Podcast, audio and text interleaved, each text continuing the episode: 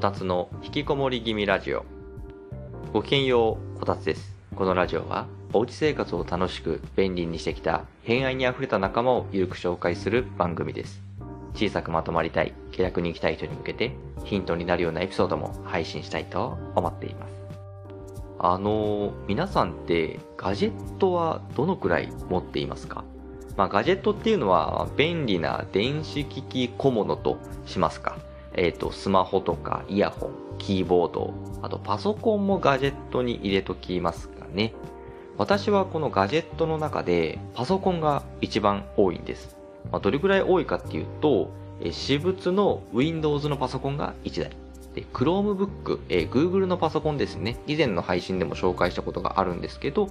Chromebook が2台。で、スマホが1台。ここまでが私物です。で、あとは会社のパソコンが1台。で、会社のスマホが1台。うん、一般的には持ちすぎですかね。他には、ポッドキャスト用のこのマイクですとか、ゲーム用のヘッドセット。これは、えっと、副業のミーティングとかでも使ってますね。あとはモニターが2台です。まあパソコンを使う副業をしているので仕事道具として考えたらまあ問題ないかなとは思います。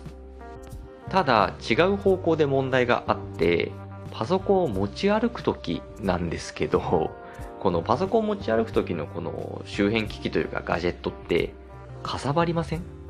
このパソコンの電源のアダプターはもちろんなんですけどスマホの充電器も結構かさばるじゃないですか。外で作業したい時とか、あと旅行先とか帰省先にパソコン持っていく時、もちろん電源が必要なんですけど、ちょうどいい入れ物ってこれまでなかったんですよね。でも便利なものがあるんです。それが無印良品の吊るして使えるケース。ということで今回は無印良品吊るして使えるケースがガジェットポーチとして有能。そんなテーマでお話ししていきたいと思います。ガジェットポーチがまだ決まっていない人は候補になると思います。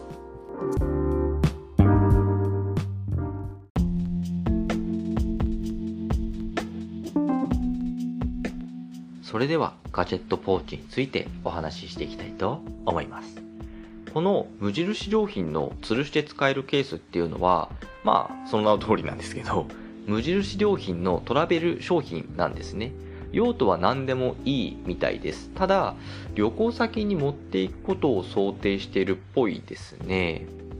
フックがついていて、洗面所のタオル掛けとかに引っ掛けられるようになっています。で、本体はパチンと止められるロックがついていて、外すと上下に開くようになってるんです。縦型に使えるケースっていう感じですね。で、真ん中に街のあるポーチ。ちょっとあの、何だった幅っていうんですか？奥行きというか、そんな街のあるポーチで、上下に薄めのポーチっていう、そんな感じの構成になっています。で、無印良品の写真では、真ん中に化粧水とか乳液、で、上下のこの薄いとこには、コンタクトとか、あとコーム、あの、櫛とかですね。そういったものが入ってて、あとはアクセサリーを入れる想定だったみたいです。実際に旅行先へ持っていくのにも便利そうですね。必要なスキンケア商品とかも入りますし、現地で吊るして使えるからスペースも取らないですね。ただ私は化粧品とかそういったものは一切入れず、これをガジェットポーチとして普段使いしています。この真ん中の街のあるポーチにはパソコンの AC アダプター、で、上に USB とかあと有線のイヤホン、で、下にスマホの充電器を入れてるような感じです。出先ではこう必要なものだけを出して、まあ、すぐしまうっていう使い方をしています。でたまにホテルとかでも使うんですけどホテルでは吊るしてすぐに物を出せるようにしておいている。そんな感じです。えっと、ポーチのこの場所ごとに、ま、分けてしまえるので仕切りのないガジェットポーチより使い勝手がいいです。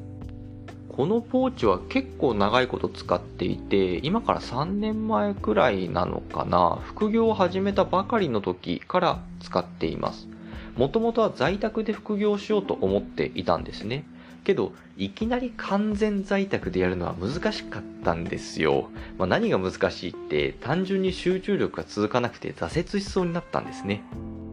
で、だんだん家ではできない感覚が 強くなってきたんで、そこでわざと外出してカフェとかファミレスで作業するようにしていました。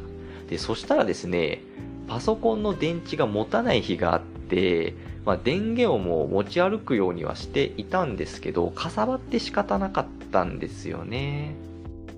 午前中にカフェ行って、で、お昼の時間帯にはファミレス行ってご飯食べてそのまま作業するみたいな、そんな感じだったんですけど、ガジェットポーチ持ってなかったんで、カバンにあの電源を直入れしてたんですね。でも結構かさばって出し入れするのがめんどくさかったんですよ。で、そこでガジェットポーチを家電量販店で探していたんですけど、しっくりくるものがなかったんです。で、どうしようかなって困っていた時に、YouTube でたまたまミニマリストの動画を見ていたんですね。なんでミニマリストの動画見てたのかよくわかんないんですけど、そしたらその方が無印良品のこの吊るして使えるケースをガジェットポーチとして使っていて、なるほどと思って私も真似した感じです。実際使ってみてやっぱ便利なんですよ。えっと、おすすめしたいのが3つぐらいあるんですけど、まず1つ目は吊るして使えるのが思ったより便利なんです。吊るして使えるケースっていうだけあって、やっぱこの吊るして使うっていうのってやっぱ便利なんだなっていうのは本当に体感しました。こうホテルで宿泊するときに吊るして使えるって思ってる以上に感動するんですよ。こう吊るせない通常のポーチとかだったら机に置いとくじゃないですか。でもちょっと邪魔じゃないです？かといって、まあ、しまうと、え使いたいものが出た時にちょっとまた出したりで面倒ですよね。とはいえ中身を全部出すのはもっと邪魔じゃないですか。結構わがままかもしれないですけど、まあそんなもんですよね。でも、この吊るして使えるケースはホテルのハンガーとかにこうかけておけるんですね。場所も取らないし、出したいものすぐ出せるし、些細かもしれないですけど、思ってる以上に便利です。で、二つ目がワンタッチで外せるロックなので、さっと取り出せるっていうところですね。この吊るして使えるこのポーチは上下にこう巻くようにして畳むんですね。で、ワンタッチでパチッとはめるロックがついていて、まあ、つけるのも外すのもすごく簡単なんですよ。片手でもできますからね。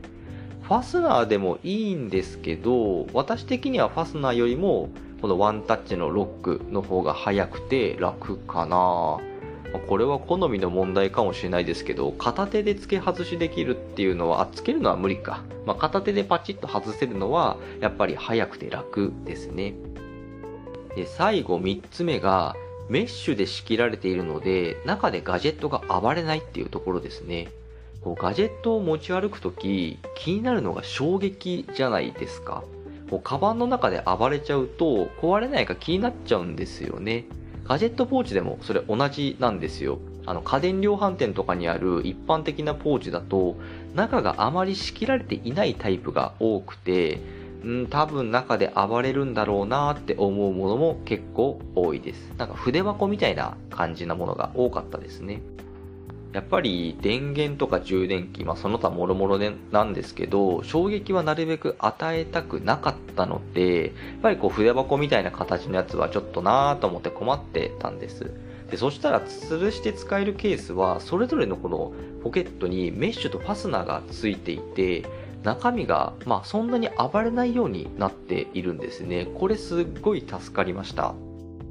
あと、畳んでロックかけた後、このロックをつけるこの紐がついてるんですけど、そこで長さを調節する部分があって、きつく締めたり、緩めたりすることができるんですね。で、ギュッと縛れば、さらに暴れなくなるんです。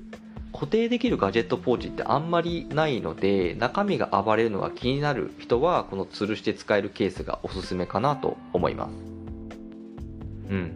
そんな感じかな。なんか、おすすめしたい気持ちが強すぎて、すごく早口で喋っちゃった気がします。なんか、ごめんなさい。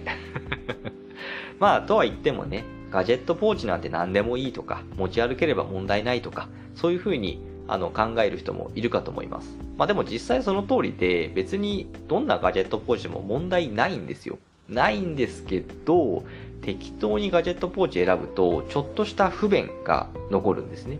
このちょっとした不便が意外と厄介で、小さなストレスになるんですよ。で、小さくてもストレスはストレスなので、積み重なると嫌気に変わるんですね。変なところでストレス感じるのって嫌じゃないですか。だから小さくてもストレスがなくなるのなら、なるべく便利なものを使った方がいいと思います。というか、ガジェットって、まあ、最初の方でも言いましたけど、便利な電子機器小物なんですから、それを入れるポーチが便利じゃなくてどうするって思いました。もし、まだ決まったガジェットポーチが見つかっていない人は、この無印良品吊るして使えるケースをガジェットポーチにいかがですか？はい。ということで今回はこの辺でまたお会いできるのを楽しみにしています。お伝えはこたつでした。したっけねー。